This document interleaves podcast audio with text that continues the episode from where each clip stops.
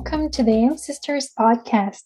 You're here today with your host, Anna, and I'd like to continue our tribute to the month of Halloween with another spooky talk. And today we have our very first guest on the podcast, and please, everyone, welcome Yumna. So, Yay. first, let me give you a brief introduction of our guest. She's very special. So, Yumna Mo is an artist and a super creative, kind, and charismatic soul. She's an architect undergrad and masters of visual design. She's currently working as content creator and marketer. She's truly an artist, that's all I can say. Yumna was born in Egypt, but she spent most of her life in Oman. And I think she can tell us a lot about some spooky stories that she grew up with. So, although we came from a very different background, destiny brought us together here in Korea. So, we met while we were sharing a dorm and studying Korean language. And I remember I saw Yumna talking about tarot while I was walking down the corridor, and I think that was the moment we bonded. So, welcome to the Sisters podcast, Yumna. Hi, thank you so much for having me. Of course. So, do you want to say something else to our listeners about who you are, what you're doing, just so they get to know you a bit better? Yeah, of course. Hi, everyone. I am, as Anna said, I am Yumna, and I'm so happy that like your introduction was so heartwarming. Thank you so much. Mm. And yes, I think um, creativity and spirituality, a lot of um, tarot as well, like a lot of things have um, got us together because I feel like we connect on that aspect. Yeah. And we had a lot of conversations in the hallways of our dorm late at night. so I'm so happy to be with you on the podcast today, and especially that it's the Halloween month. Right, because Yumna is the witchy friend, so we had to invite her.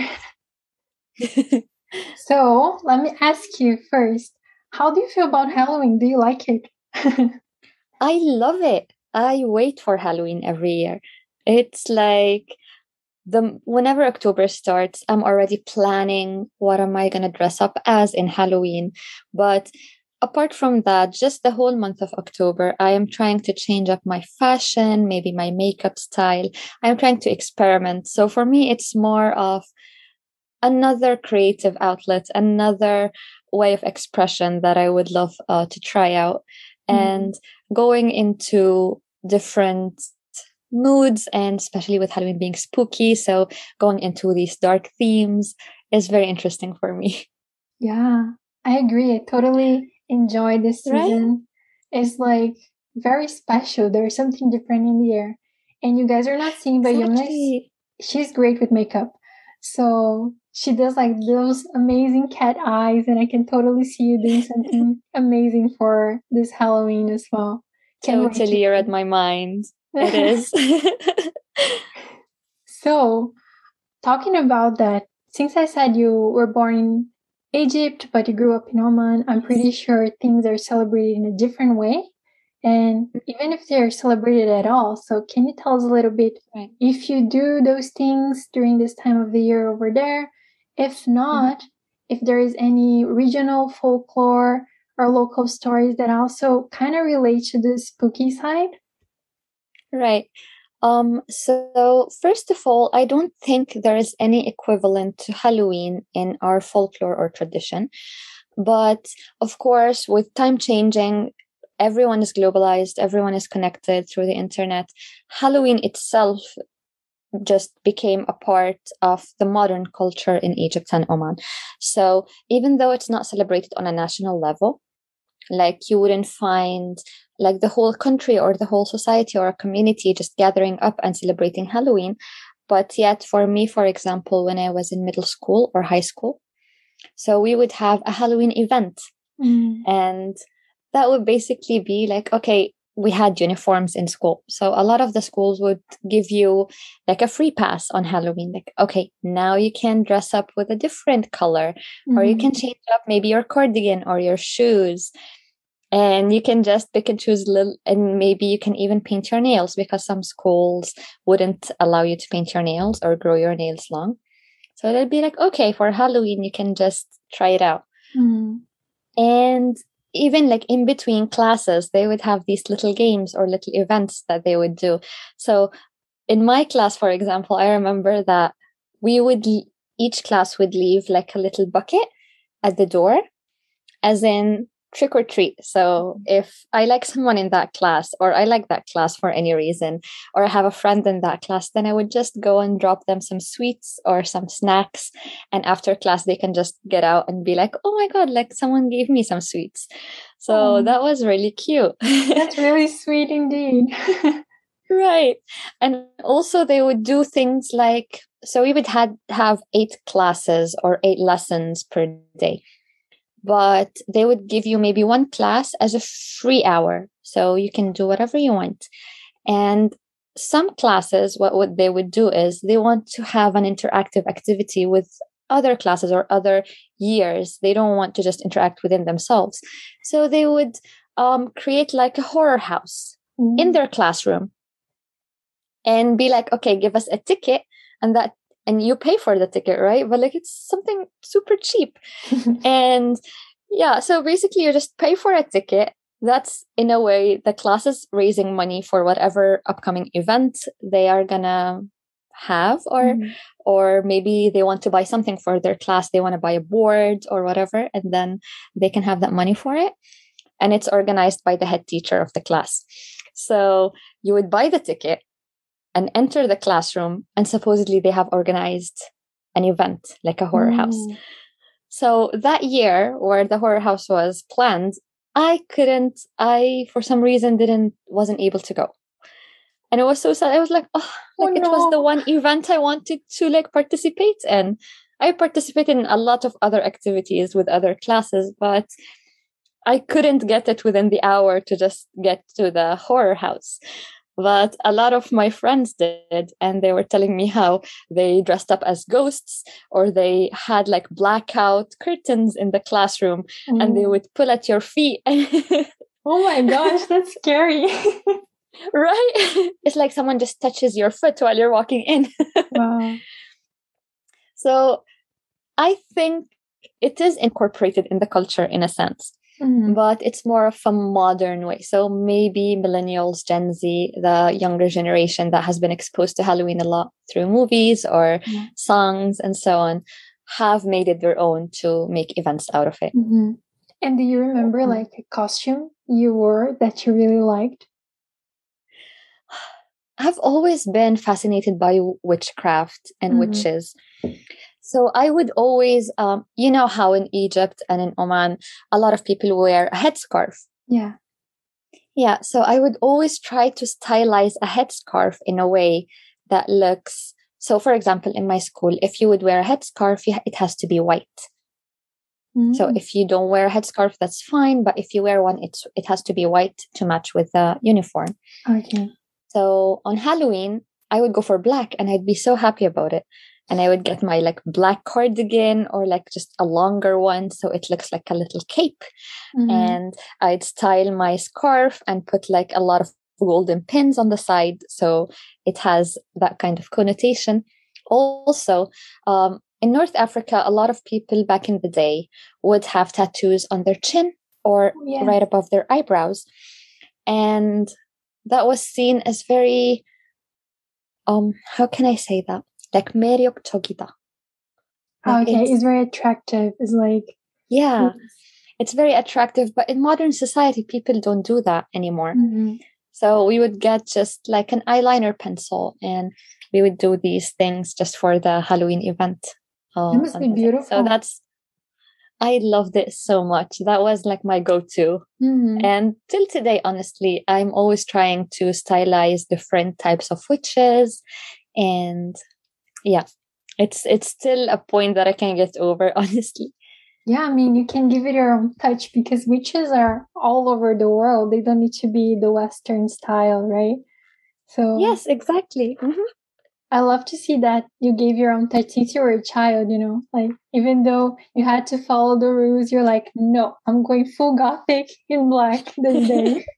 exactly, yes. And also, it was the early 2000s, so a lot of um, gothic styles were in style at the time. Oh, so. I felt like I'm already like in style. I'm in fashion right now. I'm cool, okay.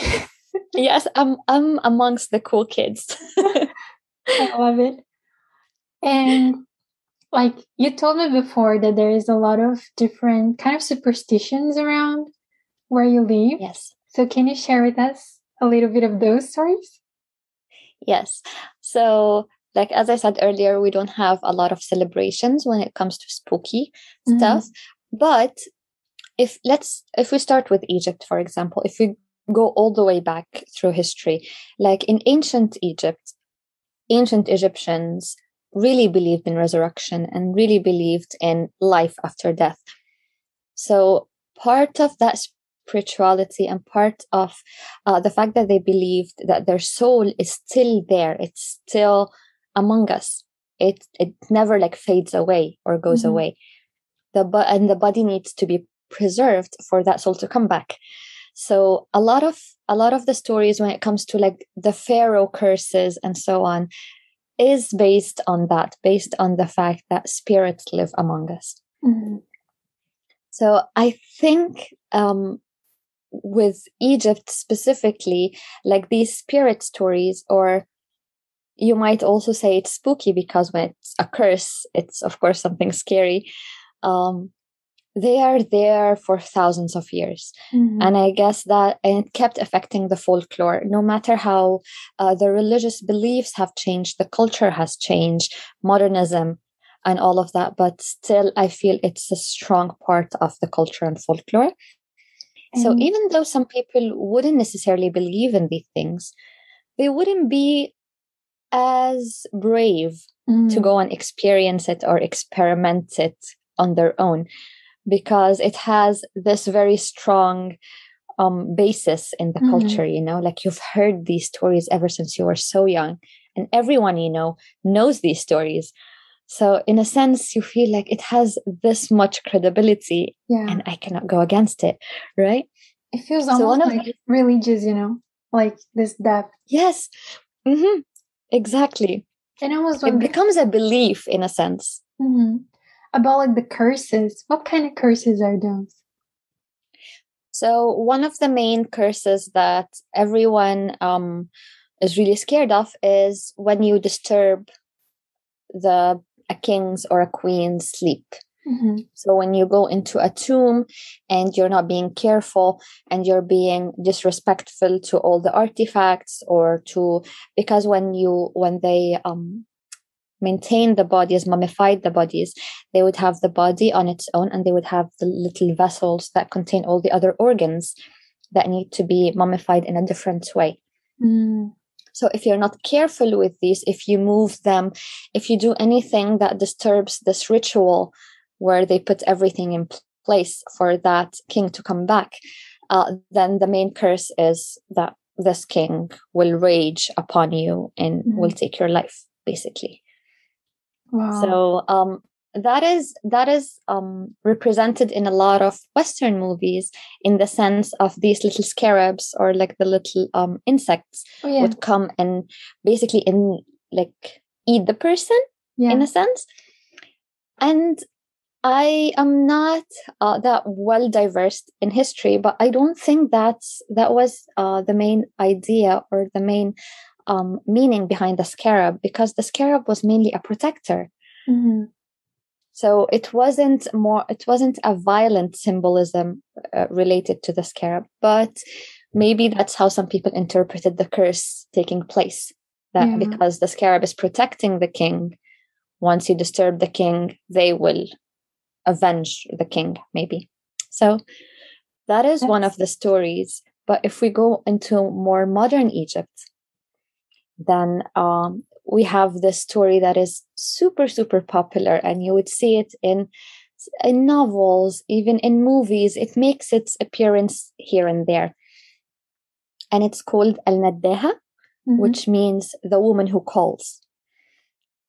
And it's um, basically about a spirit um, or a jinn like a supernatural being uh, of a woman that lives around water bodies. So, be it a lake, be it a river, um, it's areas that are mainly water and she lives there she lives mm-hmm. around there and it's said that after dark people shouldn't go around there and shouldn't sit around a lake or a river because she might call upon you and if she calls upon you then she has put her curse on you and you cannot just run away from her wow she has totally gained control over your mind and how that happens is she appears as this very beautiful, very serene, very calm uh, woman who would maybe need help or maybe want a conversation or want a friend. And she would call on you. And the moment you've seen her, you are just fascinated by her beauty, fascinated by her way of speech, by how she laughs, how she smiles. And from that moment on, you basically lose all senses of the real world and you follow her into the body of water that she lives in.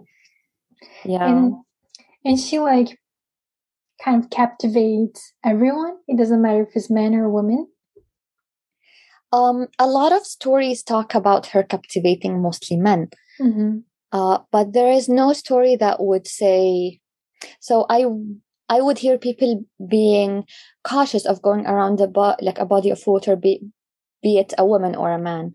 So even women are cautious from going there because she might call on me you never mm-hmm. know so but most of the captivation stories are of men that have been captivated and never have been found again. Well that's fascinating you know because right? that reminds me actually in brazil um, someone used yeah. to tell a story that was kind of similar, but it's like a woman in a mm-hmm. lake, and she would like wow, kind of draw you in. And she's also like very beautiful, and she used to wear like white clothes, like a white dress. Mm-hmm. And and I was thinking about as well, like if you think about bodies of water, there are also stories about sirens and mermaids that call you in to the water. And thinking a bit more abstractly as well, like water represents emotions, the feminine. So it kind of makes a lot of sense that those stories right. exist. And I also I'm not sure where the where I heard it or where it originates from, but I was also talking to one of my friends about bodies of water and how a lot of mythology just revolves around that.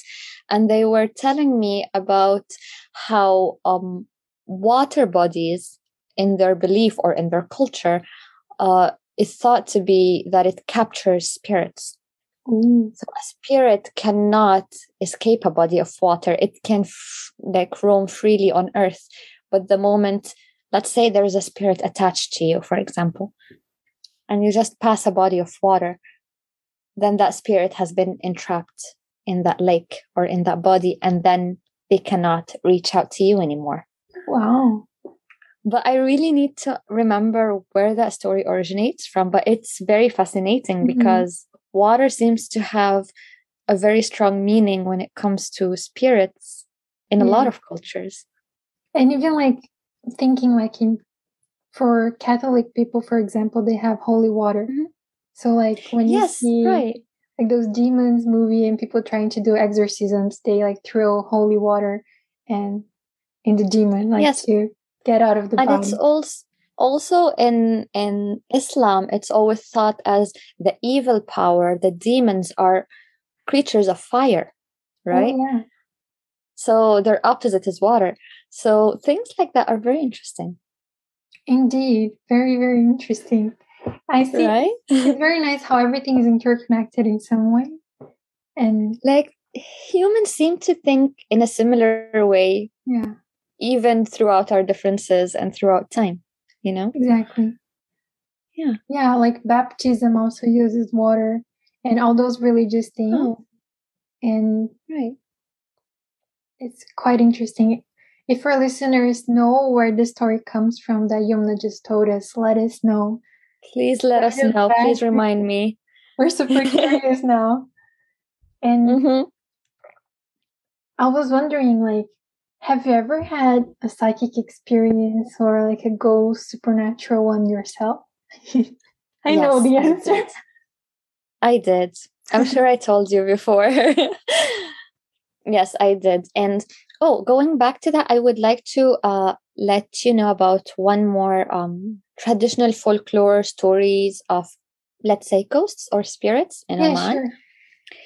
And because it will interconnect with one sighting or, let's say, mm. experience mm. I had. So in Oman, the idea of jinn, which is again a very a supernatural being, um, is very strong. So mostly everyone believes in the existence of jinn, right? So jinn are not necessarily bad. So they're thought of as spirits or beings that we cannot see yet they can be good or bad. They have the autonomy of choice. Like they they have they're they're like humans. They mm-hmm. can choose whether to be good or bad whether uh, to do harm or not. So they're just like communities of creatures that we cannot see but they act and their needs and everything they do is very similar to humans.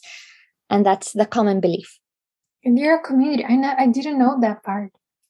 Like oh, really? together? Yes, yes, they are exactly like humans. Uh, the only different thing is uh, because it's also it's the jinn as creatures are embedded in Arabian mythology as well as mm-hmm. Islam.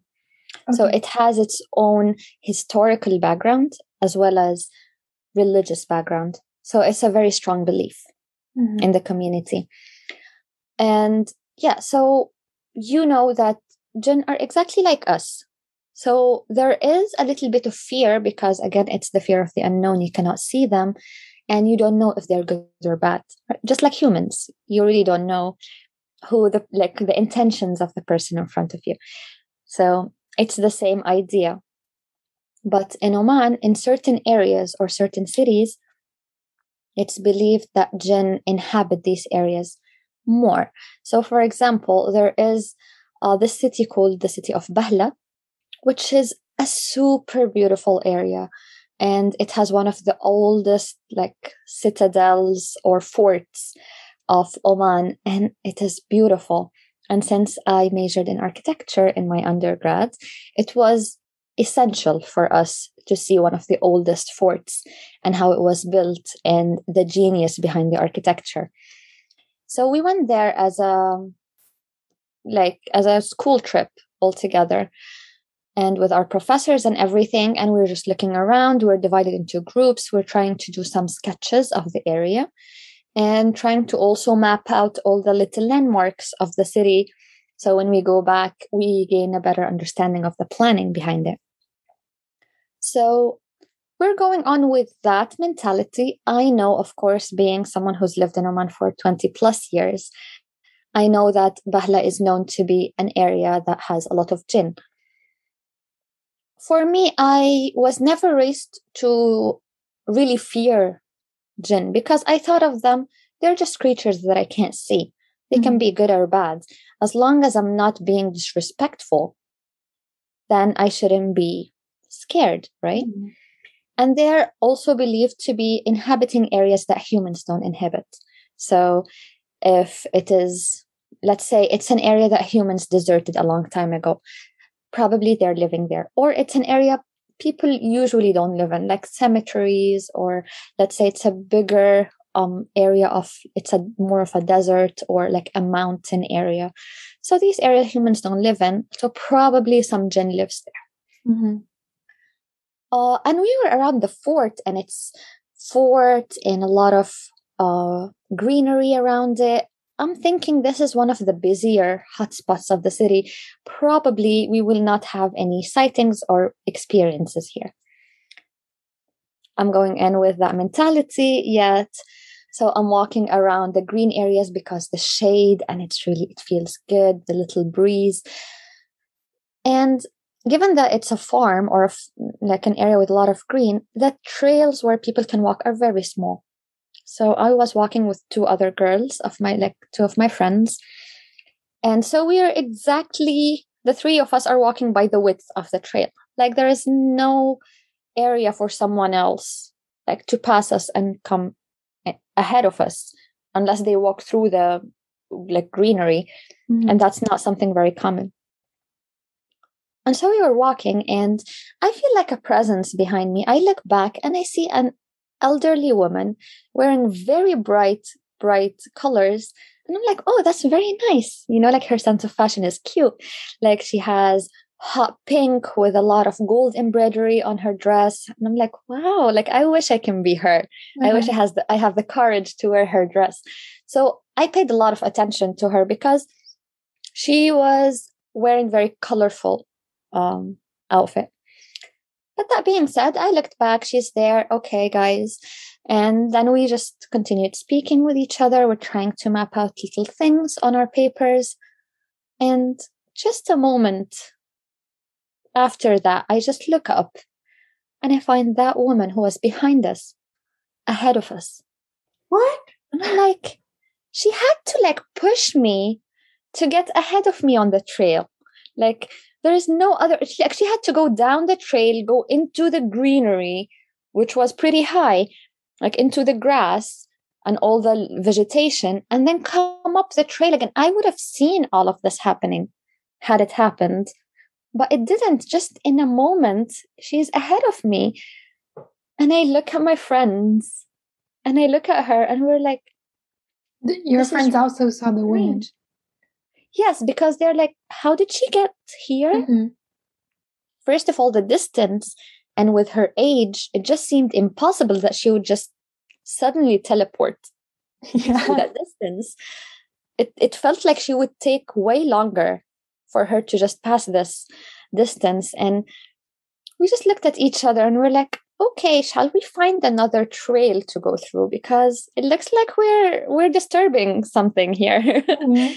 And we eventually decided to take another trail back to oh, the wow. fort. Yeah. So that was one of my experiences there. It was even morning, like it wasn't after dark. So it's like, wow. That's interesting. Like and right? she didn't because usually I think like those different experiences, I don't know if it's a ghost, if it's a genie, if it's something that you don't see. Right. Usually it's more discreet, you know, because they don't want to be seen. But she was like in hot pink and gold.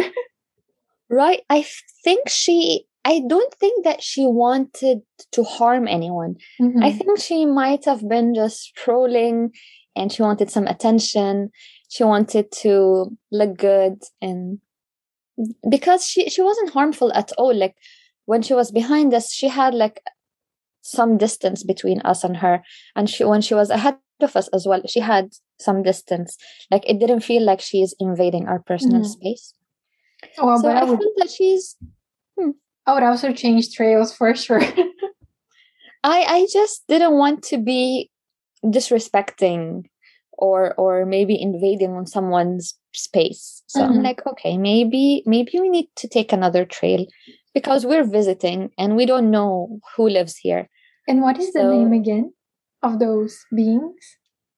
Jinn jinn as in as in j i n n. Yes. Jinn yes. Okay. And i was thinking like because some people say that we live in this reality like or 3D reality, physical materiality, and we have different dimensions. So people say, for example, the fairies, the fays, like gnomes, all those things, they live like in the fifth dimension. And if you go a bit further, it's like spirit and but like we're all coexisting, but like some of us are able to see or experience those higher dimensions mm-hmm. because like we also have a spirit, I believe so. And yes. I don't know if you see it in that way because like you said the jinx they are invisible for some people right right but maybe not for all of them and i don't know if this is the same concept of living in kind of a parallel reality mm-hmm. to us humans so in the mythology uh, when you look at it some people believe or some uh, people would write that jinn can actually take the form of living creatures that are metaphysical that you can see. Mm-hmm. So they can shape themselves into animals that we know of, or they can shape themselves into humans. I don't necessarily know or believe, I don't have a stance on it because I don't know. I don't know if they can do that or not. I have never been in contact with a jinn to a point where I'm like, they can confirm or deny these allegations, right? Mm-hmm. So I don't know if they can do so, but I totally believe because we have our soul and we have our body, and they are two different entities. Mm-hmm. And I feel that living our life through this physical world, sometimes we just forget about our soul or our spirit and we forget about its needs and we forget to nurture it. And I think that's why maybe a lot of these higher uh, realms or dimensions we cannot really be in touch with. But some people who are very in touch with their soul can see it or can be in touch with. And I think that's beautiful. I agree. Beautifully said. Right? And I think we can develop that if you're interested in getting into the spiritual part of yourself. I totally think we can expand what we can see, what we can experience. I know a lot of people are scared, so they don't really want to go beyond what's like the material world. But for right. those who, but I think there's so much beauty as well. It's not like scary. It's like expanding right. our capacity of understanding, of loving, of experiencing different things in general. Yeah. And I think fear is reasonable. Like if it comes from evolution, we were always scared of the unknown. Mm. We don't know what's ahead of us. Um, our ancestors were always scared that in the dark some predator might come yeah. we don't know what kind we don't know what kind of danger is ahead of us. So we're always cautious of what we don't know. Mm-hmm. and i think that's where a lot of people's fear come from. They just don't know. But had mm-hmm. they maybe the, the courage for one instance to maybe try it out try to experience try to be in touch with their soul there is so much beauty in it more than the fear or more than the spooky and scary. Mm-hmm. I, think I think it's they believe in so. it's reasonable like as much as there's good things there's also bad things. So like we need to be a bit cautious about what we're getting ourselves into. And i think like this whole halloween season can tell us a lot about that because like the horror stories that exist like i feel some of those are real because we can see like even mm-hmm. human beings you know people do horrible stuff so I think yes. in the same way you can do great stuff, you can do horrible things as well. So in the spiritual world, must not be that different. so be careful. Exactly. exactly. That's why I find it very beautiful that jinn are not necessarily a bad entity or a good entity. It's everyone has their choice to choose what to do with their lives. And that's beautiful, right? Yeah. Mm. That's and why also um magic or dark magic, black magic, it would be called, is a very a strong belief back home yeah. in Egypt and in Oman. And what people think that is, it's called dark because it's not necessarily doing any good. So you're trying to cause harm mm-hmm. for the person you're putting that curse on or that magic on. And it is thought that people who perform these kind of rituals use jinn, but the bad ones, the ones who have the ability and they want to harm, they have that much rage or anger or hatred, and they would use them to apply the curse on humans. I see that that makes a lot of sense because like even if you think about like spirits, sometimes yes. there are vengeful spirits or those who didn't live in a good way and died suddenly they have anger in all those things. I, I do think yes. some people can channel like channel this energy to do harm. And i think so. I think even while we're alive i feel like this energy of anger hatred like this darkness i feel that can definitely be channeled because your soul is here right? Mm-hmm. it's it's around you. It's it's in you and it will definitely affect those who are in your immediate circle. Right. So even if you don't take action upon it just that energy it totally affects everyone. It's like energy vampires. And yes exactly. And also like, it just sucks all the energy off of you. And i saw one healer that she does like energy cleansing for people. Mm-hmm. and they say that when they're removing bad energy from someone, sometimes they can even see like swords on people's back or things like that. It's kind Oh of my God. backstabbing, but it's like sometimes when I asked her, because like my research was about holistic healing, and they say that sometimes when you have a negative thought about someone, even if it's like short, you're already sending negative negative energy to that person. And sometimes it's like people are so used to thinking bad stuff instead of just like the positive that even Right. non-intentionally they are harming other people with their negativity. Oh my god! Now that you're that you're talking about that, you're reminding me of another very deep-rooted belief of um, jealousy that it's it's uh, a part of the culture in Egypt and Oman. So we think, and we would call it a bad eye, or not necessarily an evil eye, but Mm, a bad one. So they, that person doesn't necessarily wish you evil or wish like a disaster to come upon you, but they just look at you and, oh my God, she looks so radiant today. She looks so good. And I'm not feeling that good.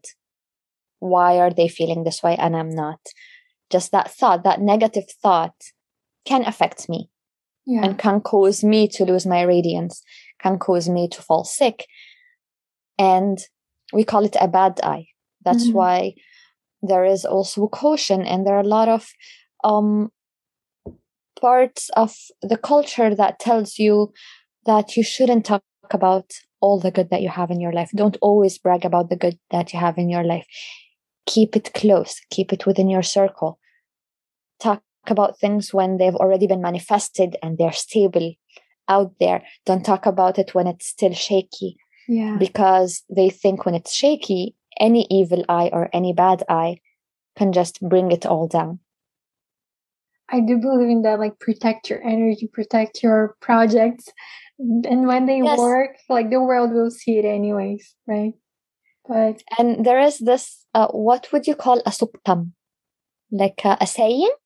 yeah, yeah, Like there is a saying uh, in Arabic, and it's used a lot in Egypt, um, that says you have to cover your candles for them to shine. how do you say that in your native language? دا- داري على شمعتك تقيد. Okay, sounds nice. So it- Y- and and it holds a lot of meaning it's Yeah. because it's a candle you it's not like it's not the sun it's not a huge source of light it's a little candle so you need to protect it you need to cover it and just keep it close to you so it can shine later on Mhm. otherwise the flame can just be blown out yeah, at the first instance. So that kind of um, belief is very strong, and that is why you would see a lot of people also having. You would see it a lot in Turkey as well. The a blue eye. So Oh, a blue eye, yeah. So the blue eye has a very strong symbolic meaning because it's thought that blue eyes are very beautiful. They are very fascinating. They are very captivating. So maybe you're talking about how great your life is but then you're wearing this blue eye necklace and people would be captivated by the blue eye and they might get distracted from what you're saying mm. and thus they cannot channel that negative energy to you so in a sense it's protecting you yeah. I always knew like the the blue eyes like for protection, but I didn't know how it worked, or you know. But now, thank you for explaining. Because of course i We have a lot of blue eyes yeah, we have this saying. We, some people use it in Brazil as well. I think it became kind of popular Hmm. culture, and yes in Brazil, instead of saying evil eye, we say the the literal translation is fat eye. That is like when people are also Ah. envious of you. how would you say it in portuguese It's like olho gordo, we call it. oh, So it's like good yes, it's like that. oh is, okay this is because of a fat eye. You know, it's like the evil eye. i get it it's like they have so much greed so that is just yeah, being translated into fat as in they want more, and more and more Yeah, yeah exactly. that's very interesting it's also very interesting to see how that translates symbolically into our language and into the signs that we use True. I think there's yeah. a lot of wisdom in popular sayings because they've been around for longer yes. than us and will stay much longer. Yes. Exactly. And they, they are a collective of all of these people, like from our ancestors' experiences. So, of course, it holds so much meaning more than the experiences of one person's life. Mm-hmm. Well, I think I wanted to thank you for sharing with us a lot of your experiences. Thank you. And so many great like stories and popular sayings. And I think we just learned so much about your culture, about Egypt, about Oman. And I hope Thank this you. enlightened everyone a bit about other cultures more than the Western that we're so used to. And we can right. still incorporate whatever you come from, like Brazil or Oman in Egypt, whatever you are. Do tell yes. us a little bit about your own story and what if you have a different folklores, but I would love to hear that. And I wanted to ask Yomna if you want to see her, because probably you're just listening to us. So if you want to see who she is, she's a gorgeous girl. Maybe you can share with us your social media or something where they can find you. Yes, so I am mostly active on Instagram and I share my daily life here in Korea. I share my experience studying and as well just like working as a designer. And um, that is Yomna Ashraf. That is my Instagram handle. So it's Y O M N A A S H R A F. And I would love to hear again all the stories. I would love to hear everyone's experience. And I would love to add to that just knowing all of our ancestors' protective measures. And if someone would get to know all of that and would apply the, all of these different cultural uh, measures, that would be amazing, wouldn't it? Yes, for sure. Right? Thank you for pouring so much wisdom. And we're going to write in the show notes her Instagram so you can go check her Thank out. You. And she also has a an art page that she didn't mention. Right. But it's beautiful. she is really talented. Go check her out. Please. I yes, I will attach my art page on my main page and I promise I will be active once I graduate. Thank you so much, Yomna. It was a pleasure Thank to have you. you here with us. I had so much fun. Thank you so much. Thank you so much for listening, everyone. Don't forget to subscribe to the channel and also you can leave us a review on the podcast. And you can find more things on our website as well, zamsisters.com. So see you next week. Bye bye. Bye bye.